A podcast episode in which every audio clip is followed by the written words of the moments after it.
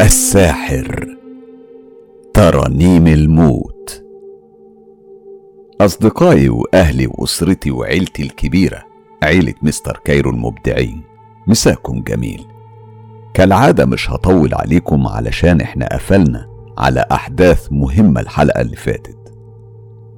القصة بدأت لما جالنا تومي أو تامر يعني وهو شخص شبه أوروبي بيطلب المساعدة من لعنة أصابته هو وعيلته وخدمهم لأن جدهم كان على علاقة برقاصة ملعونة في القرية عندهم.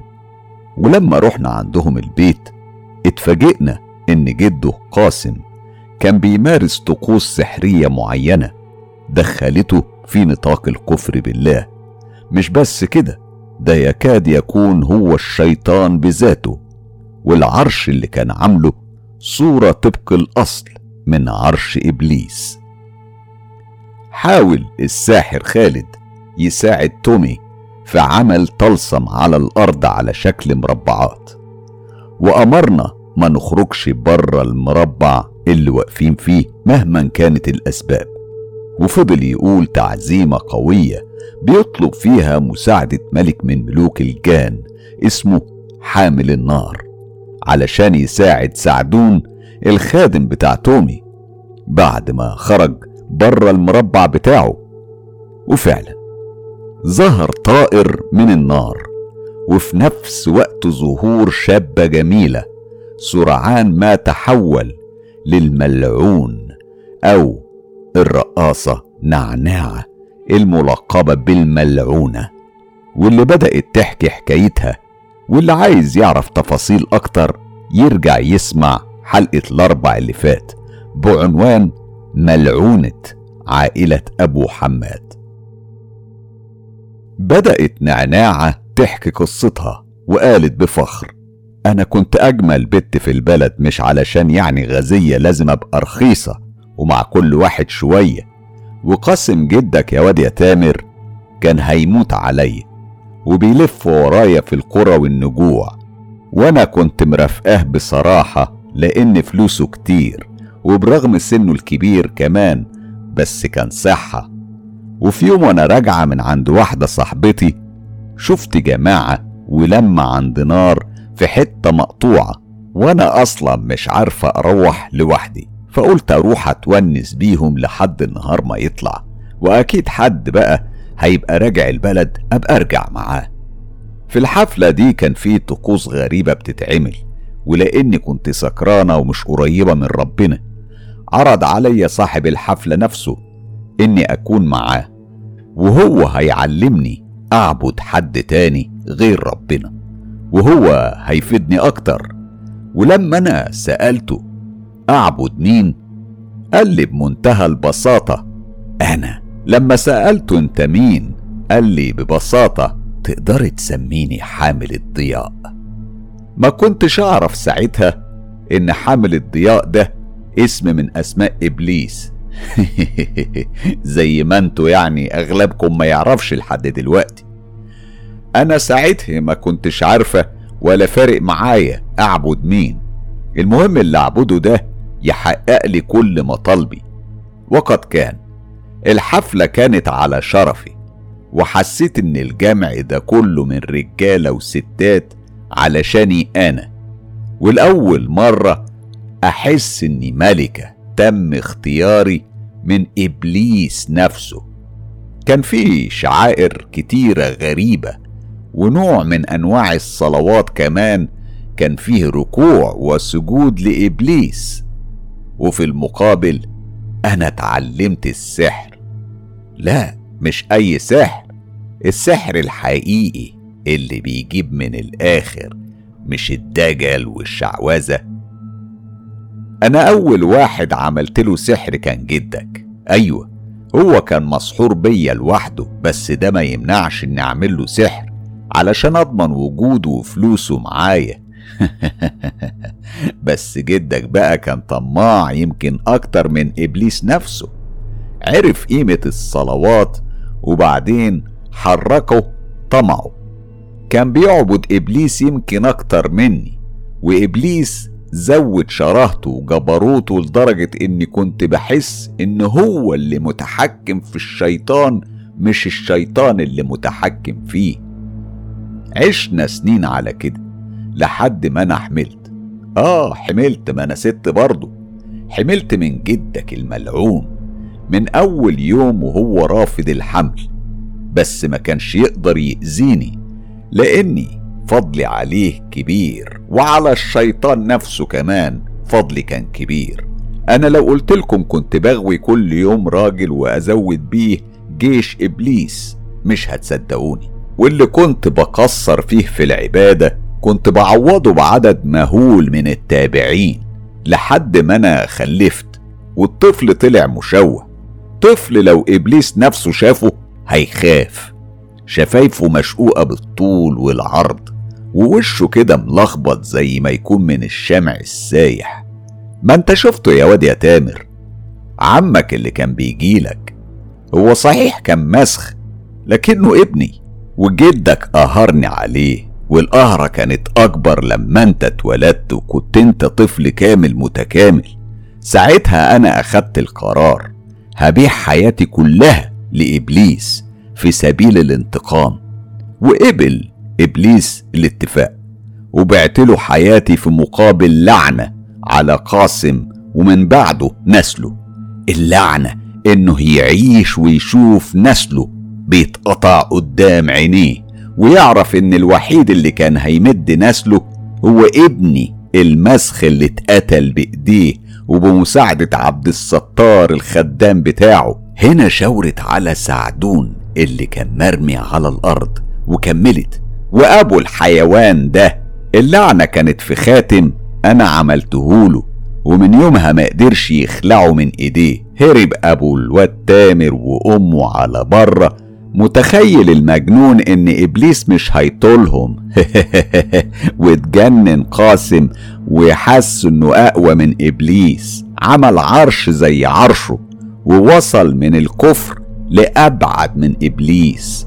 وهنا اتدخلت المشيئة الإلهية. ربنا قبض روحه وهو سجد لإبليس علشان يكون عاش كافر ومات كافر. اندفن بالخاتم اللي كل المغسلين حاولوا يقلعوه وما قدروش. وما عرفوش أصلا يغسلوه. ما هو محدش كان عارف إنه كافر غير عبد الستار وسعد أخو الحيوان ده. وهنا شاور التاني على سعدون. حاولوا يدفنوه في تربتهم بس الأرض كانت بتطفه علشان نجس. تلات مرات يندفن ويرجع عبد الستار يلاقي جتته مرمية في قلب الترب لحد ما رموه في التربة اللي شفته فيها يا واد يا تامر. عارف دي أصلا تربة مين؟ دي تربتي أنا. أنا اللي كانت تربتي تربة مهجورة وراح رماني فيها وأنا صاحية وقفل عليا الباب وعبادتي الإبليس ما نفعتنيش من الجوع والعطش. هي لعنة وهتفضل طول ما إبليس عايش ولا حد هيقدر يحلها عنكم يا أولاد الملاعين. هنا إحنا سمعنا صوت معدن بيرن. كان خالد واقف بمنتهى الشموخ وبيرمي الخاتم اللي في إيد تومي على الأرض. كان مبتسم ابتسامة أكتر خبثا من الملعونة. ولما كلنا بصينا عليه قال الكلام ده عندك وعند إبليسك. دلوقتي تومي مسلم وفي معية الله سبحانه وتعالى وأنا بعهودي مع أتباع الموحدين من العالم اللعين ده نقدر نفك اللي إبليس رصده. لا مش بس كده ونحرقه كمان لو رفض العهد والهدنة أو ناخده خادم لينا أسير وذليل. اترسمت كل صور الأسى على وش الكائن الشيطاني المسمى بالملعونة وقالت أنا للأسف إبليس خذلني قبل كده ومش مستنية منه كتير كفاية اللي اتعمل في قاسم اللي مات مجنون ومرمي في التراب زي الكلاب كفاية إنه مات بحسرته على نسله. اختفى مسخ الملعونة في وسط ضحكة شيطانية مرعبة وصوتها وهو بيختفي بيقول بس دي لسه مش كل حاجة. لازم تخلصوا الأول من لعنة إبليس. وبرغم قسوة المعلومة إلا إننا كلنا انتبهنا لتومي اللي كان واقف في ذهول تام لا بيتحرك ولا بيتكلم ولا حتى بيشاور. عينيه كانت مبرقة وإيديه على بقه كأنه طفل صغير بيواجه وحش مرعب.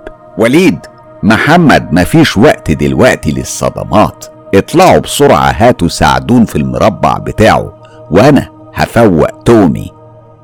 مش عارفين هنلحق نرجعه مكانه ولا لأ قبل ما نقابل خدام إبليس.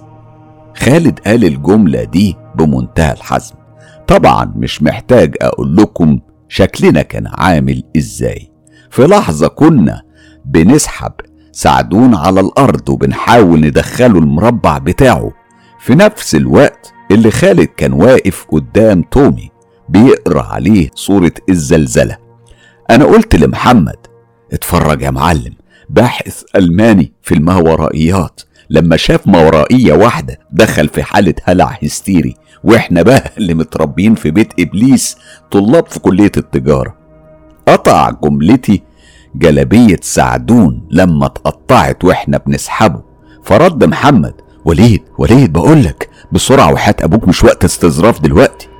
فوطيت مسكت رجل سعدون ويا دوب أول ما دخلناه المربع ورايحين على مكانه كانت الحيطان بتتشق وبيطلع منها تعابين أقسم بالله لا تعد ولا تحصى. تعابين لونها سودة ليها ريحة غريبة مميزة. ريحة عطن المقابر وكأن التعابين دي طالعة من التراب حالا. كانت بتوصل لحد المربع اللي كان متحصن بالتعاويذ وبتقف فجأة.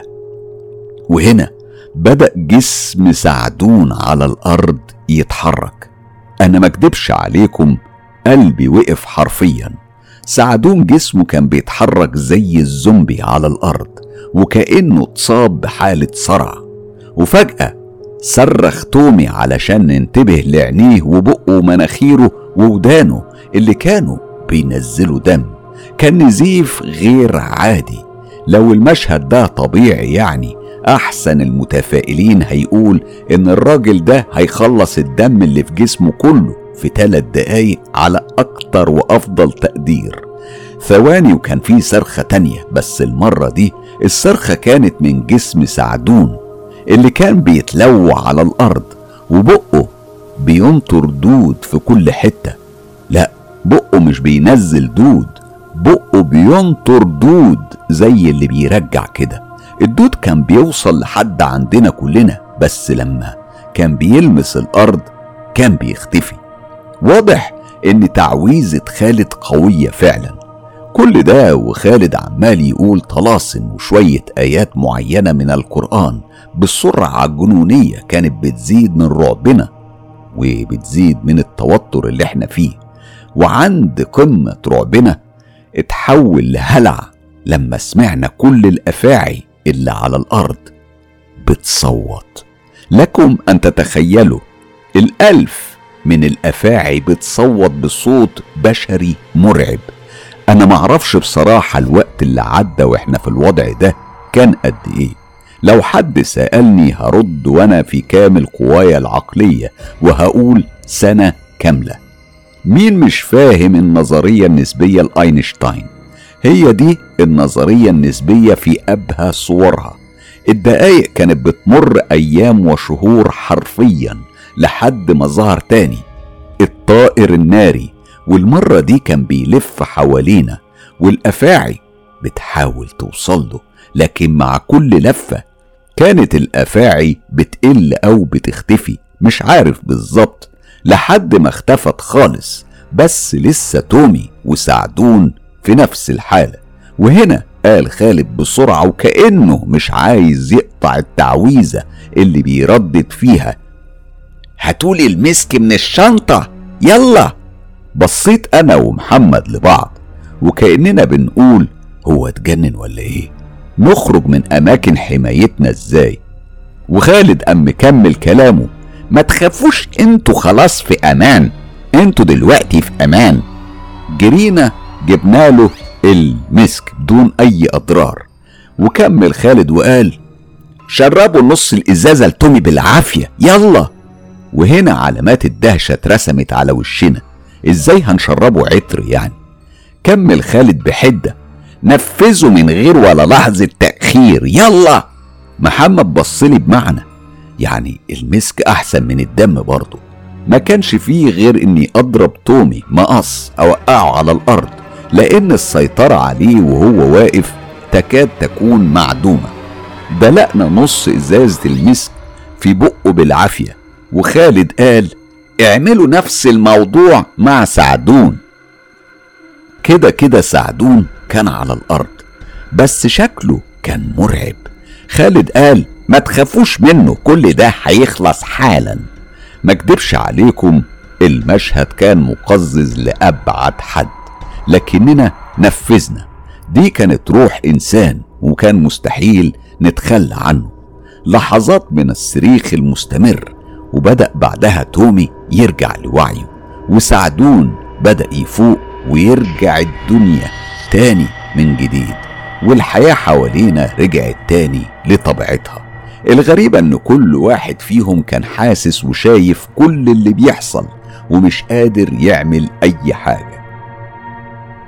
تومي رجع بقى تامر وقال إنه هيروح في أسرع وقت يعمل عمرة وأخد قرار قاطع ونهائي إنه مش هيتجوز خوفا من نسل قاسم أبو حماد. سعدون كمان ما خلفش. واضح إن الناس دي قدرهم. قطع نسلهم من البداية. شكلنا كده. مش هنقدر نريح شوية من شدة الأعصاب يا جماعة. لأني مضطر أقول لكم سيبوا بقى اللي في إيديكم وركزوا معايا قوي. لأن اللي فات إيه؟ حمادة. لكن اللي جاي حمادة تاني. خالص. بعد فترة ما كانتش بعيدة إحنا طبعا وكالعادة عند خالد. فجأة خبط الباب بطريقة حريمي. آه بيبان من الخبط على فكرة. بصلنا خالد وابتسم بخبث وإحنا ابتسمنا بهبل وكل واحد كان بيدور في دماغه حوار شكل. خالد قال قوم افتح يا محمد افتح بسرعة. محمد قال بسخافة لا يا عم قوم انت واضح انها واحدة ست وأنا راجل مؤدب يعني. فرد خالد وابتسامته بتتحول لضحكة. علشان كده بقولك افتح انت اصل دي أختك ميسة. ما تتأخرش عليها. هنا تحولت ابتسامته لتكشيرة صعبة.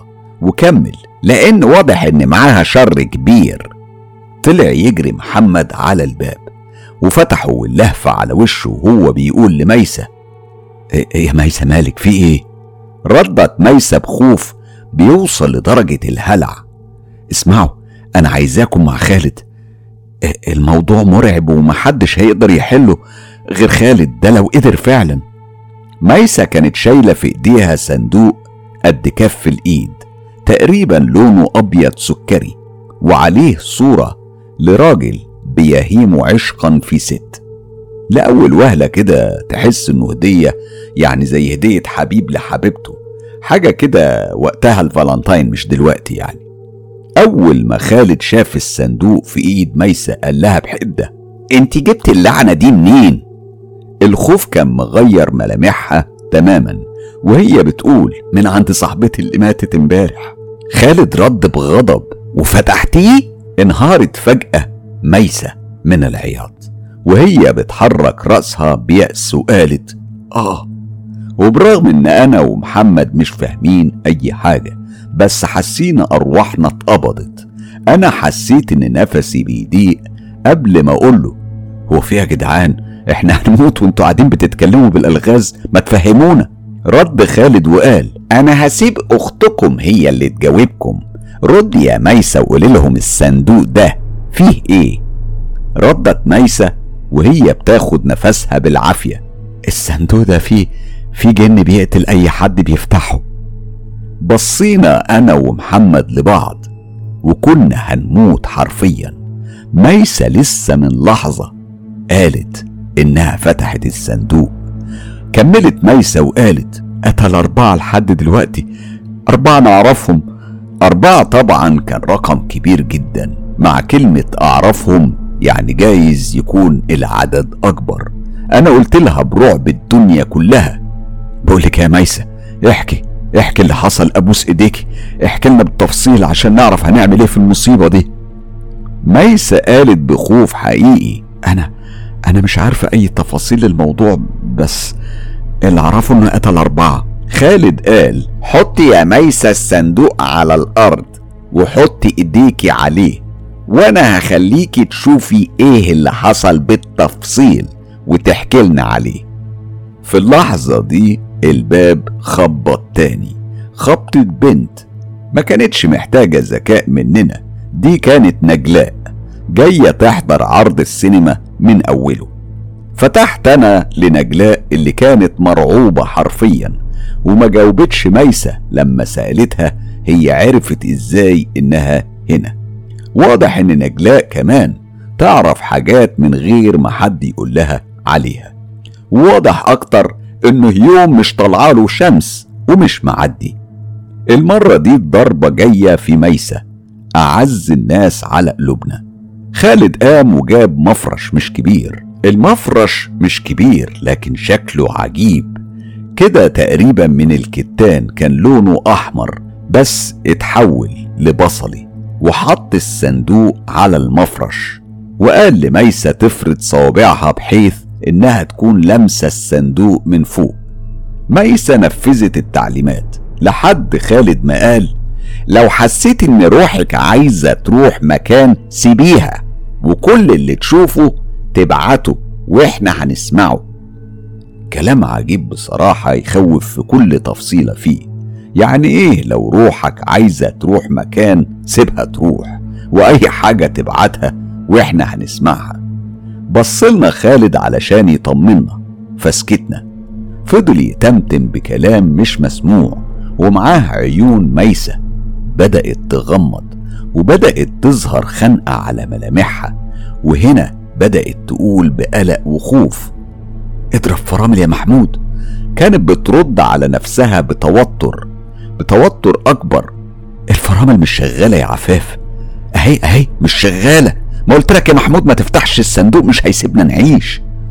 بترد على نفسها بندم. كده كده هنموت من غيرها يا عفاف.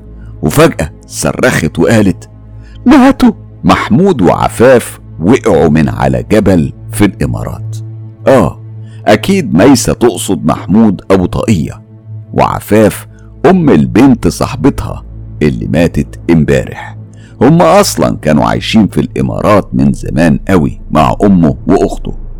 هو ومراته ماتوا وواضح كده إن الزفت الملعون اللي معانا ده كان هو السبب. أنا ما أكدبش عليكم ميسة كان شكلها مرعب وهي بتتكلم بضمير الملكية. يعني ما كانتش بتقول فلان وفلانة عملوا كده لا. دي هي صاحبة الحوار وده كان شيء مرعب. بكل ما تحمله الكلمة من معنى. أنا الأول مرة في حياتي كلها معرفش أختي. على فكرة ميسة ما تعرفش الكلام ده لحد دلوقتي. يمكن حالا تكون أول مرة بتسمع شعوري عن التجربة المرعبة دي. المهم بتكمل ميسة بشكل جدي. تقدروا تستلموا المتعلقات الشخصية الخاصة بيهم واللي كانت معاهم أثناء الحادثة؟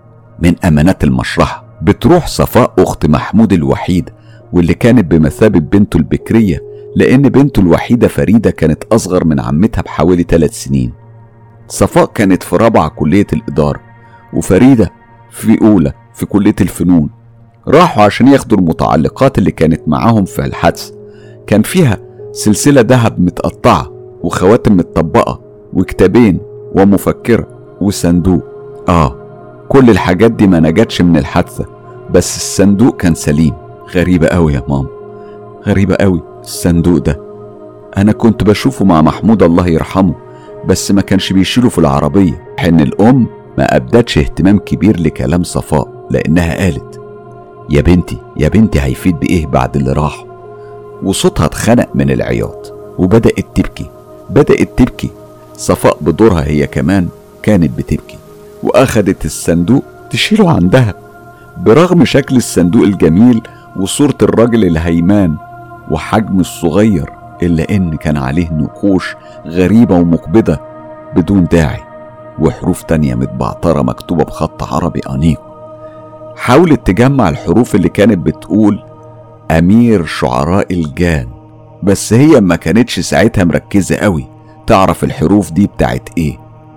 سابت صفاء كل حاجة مكانها ونامت وكأن الصندوق ده بيسحب الطاقة حست إنها مرهقة يمكن من مشوار المستشفى أو علشان بكائها أو ألمها على فراق أخوها ومراته وحزنها على فريدة بنت أخوها وصديقتها المقربة في نفس الوقت لأنها أصبحت يتيمة في لحظات. المهم فائت بالليل على شبه همهمات لها نغمة وسجع كأنها طالعة من الصندوق. الكلام مش مفسر قوي وصفاء ما اهتمتش حست إنها بتتوهم بس فضولها اللي أعتقد كلنا هنشاركها فيه هو فتح الصندوق. فتحت صفاء فعلا الصندوق اللي كان فيه ورقة فاضية تماما. بدأت التساؤلات في راس صفاء يعني إيه صندوق فيه ورقة فاضية؟ وإيه أهمية الورقة دي؟ وليه أصلا حد يهتم بالاحتفاظ بورقة فاضية؟ و و و و لحد ما شافت بعض حروف متبعترة. ظهرت في الورقة سرعان ما تشابكت الحروف وكونت بيت شعر بيقول لك الزمان ولي العبر. يأتي لك الموت من حيث لا تحتمل. بيني وبينكم أنا اللي ماليش في الموضوع قلبي اتقبض. واضح إن الصندوق ده ملعون بكل ما تحمله الكلمة من معنى. برغم الخوف اللي حست بيه صفاء إلا إنها فضلت ما تقولش لأمها حاجة زي كده بالليل وتأجل الموضوع ده للصبح. طول الفترة دي فريدة ما كانتش تعرف حاجة خالص أكتر من إن باباها كان عنده صندوق صغير شكله بيتفائل بيه شايله دايما في مكان أمين. بس اللي كان هيجننها؟ ليه كان معاه صندوق؟ مش مهم زي ده وقت الحادث وهم أصلا كانوا رايحين فين؟ فريدة كانت معتكفة في أوضتها ومعرفتش إن صفاء جابت الصندوق. الصبح صفاء بتفطر مع مامتها. تصدق يا ماما أنا فتحت الصندوق امبارح وطلع فيه إيه؟ ردت مامتها بقلق. ليه بس يا بنتي؟ ده أنا سمعت مرات أخوكي بتتخانق معاه قبل الحادثة بيوم خناقة الرب السما علشان بس فتح الصندوق. ابتسمت صفاء علشان تهدي مامتها وقالت ماما مفيش أي قلق من الموضوع ده. الموضوع مش أكتر من صندوق فيه ورقة فاضية. أو هي يعني مش فاضية هي تقريبا بيكون فيها كتابة بحبر معين بيتفاعل مع الضوء أو الهواء وبيظهر كده حاجة زي الليزر يعني. هو تقريبا الصندوق ده فيه خدعة بس أنا ملحقتش أفهم. ردت مامتها كان مكتوب فيها إيه يا بنتي؟ فقالت لها على بيت الشعر فحست الست بقلبها بيتقبض. والله يا بنتي مع إني ما فهمتش قوي بس قلبي اتقبض من سيرة الموت والطريقة اللي قلتيه بيه. هنا رن تليفون البيت. فردت. طلعت زميلتها عنود اللي قالت لها بصيغة فيها ود. أنا عارفة الظرف اللي بتمر بيه يا صفاء وعلشان كده أنا حضرتلك المحاضرات اللي فاتتك والمهم والملغي لأغلب المواد. بس اسمعي لازم تاخديهم النهاردة علشان في امتحان تجريبي بعد كام يوم. وأنا مش هنزل تاني. وردت صفاء بود أكبر. ربنا يخليكي ليا يا عنود. والله مش عارفة أقولك إيه على كرمك وذوقك وحسن أخلاقك. طيب يا حبيبتي تحب أجيبلك فين؟ أو أجيلك فين علشان أخد الحاجات دي؟ ردت عنود أي مكان تحبيه أنا هجيلك فيه. ردت صفاء. طيب خلاص آه نتقابل في الكافيه اللي جنب الجامعة إيه رأيك؟ علشان كمان ما عطلكيش واتفقوا على كده فعلا. أخدت صفاء مفاتيح عربيتها وهي بتبوس مامتها وبتقول ماما ماما. أنا مش هتأخر يعني يا دوب هوصل الجامعة أجيب ورق مهم وراجع على طول. وبصت على أوضة فريدة اللي ما بتتفتحش من فترة وكملت بحزن. ماما ما تحاولي تخرجي فريدة من أوضتها بأي شكل. أنا خايفة يحصل لها حاجة. ردت مامتها وكأنها ما سمعتش آخر جملة. يا بنتي يا بنتي خليكي قاعدة بلاش تنزلي اليومين دول. أنا قلبي مقبوض وخايفة عليكي. مش عارفة ليه. ابتسمت صفاء ابتسامة حزينة وقالت ما تخافيش يا ست الكل. أنا ما افتكرش إن عزرائيل يعني هياخد ثلاثة من بيت واحد في, نفس الأسبوع. أكيد في ناس غيرنا على سطح الأرض. وهنا كانت وصلت صفاء عند الباب. فتحته وخرجت مع آخر كلمة ليها. بعد حوالي ساعة التليفون رن في المرة دي فريدة اللي ردت. ألو؟ مع حضرتك يا فندم المقدم راجح. أنا بكلم حضرتك بخصوص الآنسة صفاء الله يرحمها. صوتت هنا ميسة بشكل هستيري. هي اللي كانت بتجسد كل الشخصيات بطريقة مرعبة. المفروض طبعا إنها في اللحظة دي كانت فريدة. خرجت جدتها تجري من المطبخ وهي بتقول أعوذ بالله في إيه يا بنتي؟ صفاء يا تيتا. وقبل ما تقول فريدة حرف تاني زيادة كانت جدتها مغمى عليها. بعد الاطلاع على ملف المستشفى ومحضر الشرطة اللي كان مكتوب فيه تفاصيل الحادث كالآتي. عربية صفاء كانت ماشية على الطريق السريع وماشي قدامها عربية نقل كبيرة محملة بألواح حادة من الحديد. وفي حادث غريب بتفلت مقابض الأمان اللي مسيطرة على ألواح الحديد وبتقع من على العربية. وبرغم المسافة الكبيرة بين العربيتين إلا إن لوح حديد واحد طار في الجو مسافة كبيرة واخترق الجزء العلوي من عربية صفاء وفصل راسها عن جسمها. حادث بشع وغريب جدا والأغرب من كل ده إن تقارير الفحص والأمان اللي اتعملت على العربية اللي محملة الألواح كانت سليمة جدا. هنا بتزيد الجراح عمقا. فريدة وجدتها فقدوا أهم ناس في حياتهم في أسبوع واحد. بعد دفن صفاء ما كانش فيه داعي إنهم يكملوا حياتهم في الإمارات. فأخدوا قرار الرجوع لمصر. بدأت فريدة تمشي في إجراءات نقلها من الجامعة في الإمارات لجامعة القاهرة. في الوقت ده كانت بتدخل فريدة أوضة صفاء تلم الحاجات المهمة بتاعتها وفي وسط الحاجات دي كان موجود الصندوق. فريدة عارفة الصندوق ده كويس كان بتاع باباها من قبل ما تاخده صفاء. بس على العموم أهو في الآخر وصلها في النهاية. بالعكس اتمنت فريدة لو صفاء تاخد كل حاجة تملكها فريدة وترجع للحياة تاني. وهي بتفكر سمعت صوت ترانيم ليها السجع وقافية فشد انتباهها. أخدت فريدة الصندوق جري على جدتها وقالت لها على الصوت صرخت جدتها في وشها أول ما لقت الصندوق وسكتت شوية وقالت لها اسمعي إياك حسك عينك تفتحي الصندوق ده. هو ده الملعون اللي قتل أمك وأبوك وعمتك. بصت لها فريدة بتعجب بمعنى واضح إن أنت اتجننتي. فكملت جدتها والله يا بنتي هي دي الحقيقة. محمود فتحه لسبب أنا معرفهوش وسمعت عفاف والله يا بنتي بوداني وهي بتلوم عليه انه فتحه وإن ده هيسبب خطر على حياتهم. وصفاء كمان فتحته بس للأسف من قبل ما تقولي والصندوق كتب لها إنه هيقتلها. هنا بدأت فريدة تشك في قوة جدتها العقلية. ما هو صعب برضه واحدة في سنها تخسر ولادها الاتنين ومرات ابنها في أسبوع وتطلع سليمة. طبطبت فريدة على كتف جدتها وقالت لها خلاص يا تيتا ولا يهمك أنا هكسر الصندوق ده خالص. وفعلا مسكت الشاكوش وضربته يمكن 11 ضربة لكن ولا ضربة أثرت فيه. حاولت جدتها تحرقه برضه ما حصلهوش حاجة. أي معدن ده اللي لا بيتكسر ولا بيتحرق. كل الأحداث دي كانت بتأكد لجدة فريدة إن الصندوق ده ملعون وكانت بتدي انطباع لفريدة إن الصندوق ده فريد من نوعه. رمت جدتها الصندوق على البوفيه وهي بتعيط وبتقول ده انت لعنة لعنة. وهنا هما الاتنين سمعوا الترانيم اللي ليها لحن محبب طالع من الصندوق. قالت فريدة لجدتها تيتا سيبيها تيتا ما تحاوليش تفتحيه وإحنا خلاص هنمشي من هنا بعد كام يوم.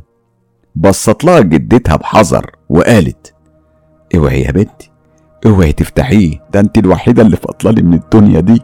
وعدت فريدة جدتها انها مستحيل تفتحه. وبعد فترة دخلت كل واحدة أوضتها علشان تنام. بعد وقت مش كبير وبالرغم من إن فريدة كانت راحت في النوم سمعت صوت الهمهمات الجميلة في ودانها. فقالت لنفسها فكرة إن الصندوق ده مسؤول عن موت تلات أشخاص ده شيء مش منطقي بالمرة. يعني إيه السلطة اللي يملكها أو ممكن يملكها صندوق على البشر أو إيه أصلا السلطة ممكن يملكها أي جماد على أي حاجة في الدنيا.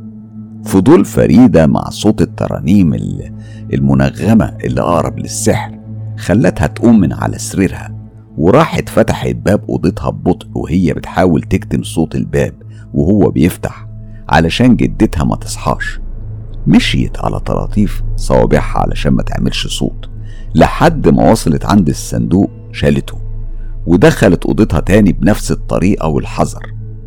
لما وصلت على سريرها خبته ثواني تحت الفرشة بتاعتها علشان تتأكد إن جدتها ما سمعتهاش. وبعد شوية ثواني طلعته وهي بتقول بسم الله الرحمن الرحيم. آه ما هو بعد كل ده ما زال برضه هو المتهم الوحيد في موت أبوها وأمها وعمتها اللي هي كانت صديقتها المقربة. فتحت فريدة الصندوق وهي مغمضة عينيها. وكأن هينفجر فيها بس الغريبة ما حصلش حاجة خالص. صندوق عادي جدا وبسيط جدا ما فيهوش غير ورقة صغيرة فاضية ما فيهاش أي حاجة خالص. ظهرت خيبة الأمل على وش فريدة وهي بتتأمل الصندوق اللي تخيلت إن هيطلع منه عالم كامل والوقت ده ما طولش كتير.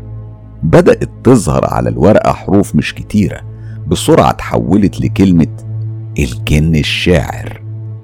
قفلت فريدة بسرعة الصندوق وطلعت تجري على بره وسابته على البوفيه وراحت رجعت أوضتها تاني. وهي مستنية إن القيامة تقوم بذات نفسها. عدت الأيام وبسرعة كانت كل أوراق رجوع فريدة لمصر هي وجدتها خلصت. ولمت كل اللي ليهم هناك وأصرت جدتها على رفضها وجود الصندوق ده معاهم. وفعلا سابوا الصندوق ورجعوا. هنا كانت أول مرة نشوف الست إخلاص اللي الناس كانت بتتكلم عنها وعن ذوقها وإنها تعتبر أول من سكن المنطقة. كلنا تعاطفنا معاها. ست عجوزة معاها حفيدتها بعد ما توفى ابنها ومراته وبنتها. كلنا في الشارع كنا زعلانين عليها. ونظرا لأن سن ميسة كان قريب من سن فريدة فبقوا أصحاب جامدين جدا وكأنهم أصدقاء العمر. برغم كل الصداقة دي بس كانت فريدة وجدتها مخبيين سر موت عيلتهم عن كل الناس. كانوا بيكتفوا بخبر إنهم ماتوا في حادث سيارة. فضل الوضع كده كام شهر لحد يوم عيد ميلاد فريدة. اتفقوا بنات الشارع كلهم وأولهم ميسة أختي إنهم يحتفلوا بيها احتفال كبير ويقدموا لها هدايا ويحاولوا يعوضوها خسارتها في أقرب الناس ليها. في حفلة عيد ميلادها والبنات مبسوطين والدنيا حلوة ووقت طفي الشمع جرس الشقة رن فتحت فريدة فكانت فيه بنت زميلتها لسه واصلة وشايلة هديتها والغريب إن كان فيه طرد على الأرض مبعوث من الإمارات. أكيد واحدة من زمايلها في الإمارات افتكرت عيد ميلادها وبعتت لها هدية. ميلت فريدة على ميسة وقالت لها أنا كنت مفكر إن سامح هيفاجئني بهدية ولا حاجة. سيبك منه يا بنتي أنا قلتلك قبل كده ده عيل زبالة ومش من مستواكي. هو من بيئة غير بتاعتك. وواضح عليه إنه طمعان فيك يا فريدة. ردت فريدة بخيبة أمل طمعان في إيه بس يا ميسة؟ ما خلاص كله راح. أنا مش قصدي أزعلك والله يا فريدة بس أنت مستواكي غيره خالص يا بنتي. هو بصراحة كل ما بيشوفك بيطلب منك فلوس. ده غير كمية الذهب اللي أنت لابساها مش قليلة. والمصيبة إنك قلتي له كمان إنك لابسة فصوص ألماظ حر. ردت فريدة بزعل. ما هو ظروفه مش حلوة يا ميسة وهو مش حرامي علشان أخبي عنه يعني. وحرام أنا يكون معايا اللي يكفينا وهو مش لاقي. على العموم أنا ناوية أساعده بمبلغ يعمل بيه مشروع ومصيره ينجح وهيكون معايا على طول وبكرة هتشوفي. المهم دخلت البنت صاحبها والطرد وطفوا الشمع وبدأوا البنات يمشوا. فضلت ميسة مع فريدة بيفتحوا الهدايا. بعد آخر هدية افتكرت فريدة الطرد فدخلت جابته وفتحته قدام ميسة. ميسة شافت جوه الطرد صندوق أبيض عادي جدا إلا من حروف مكتوبة عليه من بره. أيوه هو الصندوق. وما عرفتش ساعتها ليه فريدة. لما شافت صندوق بسيط زي ده اندهشت واترعبت في نفس الوقت. الأخطر من كل ده اسم الشخص اللي بعت الطرد صفاء حلمي محمد. عمة فريدة محمود حلمي محمد واللي توفت قبل الوقت ده بأكتر من ست شهور. ميسة سألت فريدة عن سر رعبها من صندوق لا يتعدى كف الإيد وردت فريدة إن الصندوق ده هو اللي قتل عيلتها كلها. بصراحة ميسة حست بأفورة ملهاش مبرر في الموضوع وكان الوقت اتأخر فاستأذنت منها علشان تمشي. وبعدين تبقى تحكي لها بالتفاصيل. وفعلا مشيت ميسة والليلة دي أخدت فريدة الصندوق أوضتها وفكرت إنها فتحت الصندوق في الإمارات وما حصلش حاجة. هو آه أسلوب ظهوره تاني مريب بس في الآخر الصندوق ما عملهاش حاجة. هنا فتحت فريدة الصندوق لتاني مرة ومن غير ما تعرف جدتها إن الصندوق وصل من الأصل. المرة دي اتكتب في الورقة لك كمال القمر ولي ظلمته ما ترى من الحب غير طعنة غدره. قفلت فريدة الصندوق بعد ما حست بقبضة في قلبها من الكلام الغريب اللي قرته نامت وتاني يوم الصبح راحت الجامعة وهي راجعة قابلت ميسة فقالت لها إنها هتقابل سامح في المقطم علشان تديله المبلغ اللي اتفقوا عليه. وبرغم تحذيرات ميسة الكتيرة إلا إن فريدة ما اهتمتش وفعلا راحت المقطم بعد كام ساعة. بعد كام ساعة كانت الشرطة في المنطقة عندنا بياخدوا الست إخلاص للمرة التالتة علشان تتعرف على جثة واحدة من عيلتها حفيدتها وآخر حاجة باقية في الدنيا. العنوان اللي في البطاقة واسمها مظبوطين كان فاضل بس تعرف قريبتها الوحيدة عليها. راحت الست إخلاص وهي شبه ميتة علشان تتعرف على جثة حفيدتها اللي كانت هي فعلا جثة فريدة مضروبة بخنجر في ظهرها واتسرقت صيغتها بالكامل زائد المبلغ اللي كان معاها. للأسف الولد اللي اسمه سامح أثبت إنه كان في شغل بس الحقيقة إنه اتفق مع واحد صاحبه يقتلوها ويسرقوا فلوسها وذهبها. للمرة التالتة بتدفن الست إخلاص أقرب وآخر حد ليها وبتدخل في حالة من الذهول.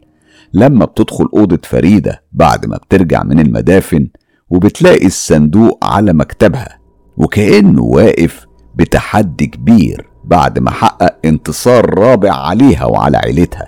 ميسة! يا ميسة! وقفت الست إخلاص تنادي على ميسة من البلكونة.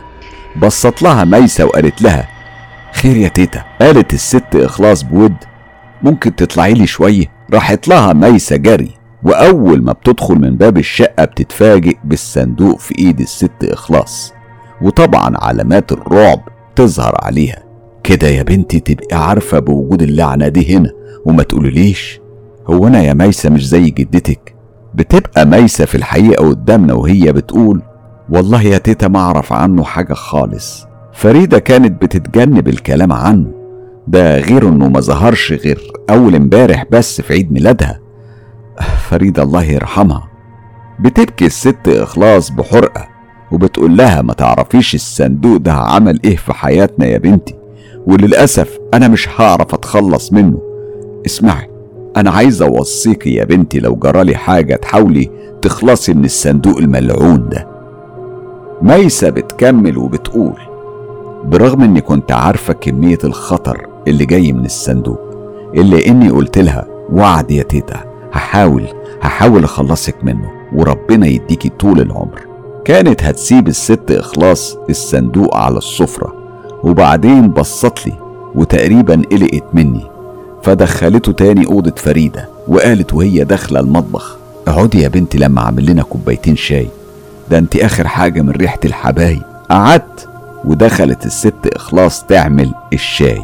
مش محتاجة أكلمكم عن الفضول اللي قال لي ساعتها إن الناس دول مجانين وإن الصندوق ده ما هو إلا صندوق غريب فعلا.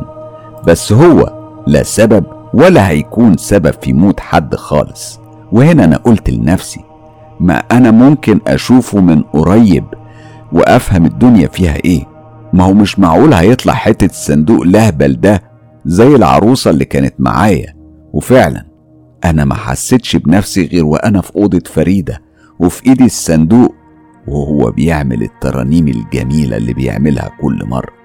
ففتحت الصندوق وهنا ظهر على الورقة كلام بدأ يتشكل. أنا حاسس إني كالعادة طولت عليكم فمضطر إني أنهي المشهد على كده. بس يا ترى اتكتب إيه لميسة؟ خلاها بالرعب ده. عايزين تعرفوا إجابة السؤال ده؟ استنوني يوم الأربع اللي جاي على قناة مستر كايرو. كل الشكر والتقدير للساحر وليد جمال الساحر الأديب اللي فعلا لما بيكتب بيكتب بينقل لنا مشاعره وتجاربه اللي عاشها مع أسرته بكل التفاصيل المرعبة والمثيرة والغامضة والمخيفة والمشوقة خلطة سحرية ما يقدرش يصنعها غير وليد جمال ليه تشترك في قناة مستر كايرو؟ علشان توصلك آخر المعلومات اللي ممكن تفيدك وتحميك مش انت بس انت وأسرتك وأحبابك من عالم السحر والسحرة وكمان هتخليك ملم بعالم الجن والعوالم الغامضة اللي بتشاركنا حياتنا. اسمعوا لو عندكم تجارب حقيقية زي اللي حصلت لوليد دي وحصلت بالفعل ليكم أو لحد من أصحابكم وحابين تشاركوا بيها أصدقاء مستر كايرو ابعتوا التجارب على الصفحة الرسمية للإعلامي حسام مصباح على موقع التواصل الاجتماعي فيسبوك أو على موقع صراحة. أو كمان وده الأفضل على تطبيق تليجرام كل الروابط هتلاقوها موجودة في خانة الوصف. أما بقى للحصول على كل الحصريات سهلة جدا. انضموا فورا ل group تجربة رعب مستر كايرو على فيسبوك. كمان صفحة هستيريا قصص رعب على فيسبوك في انتظاركم هناك. كل الحصريات وأحدث الأعمال اللي بننشرها في القناة بتكون موجودة هناك قبل ما بتيجي على اليوتيوب.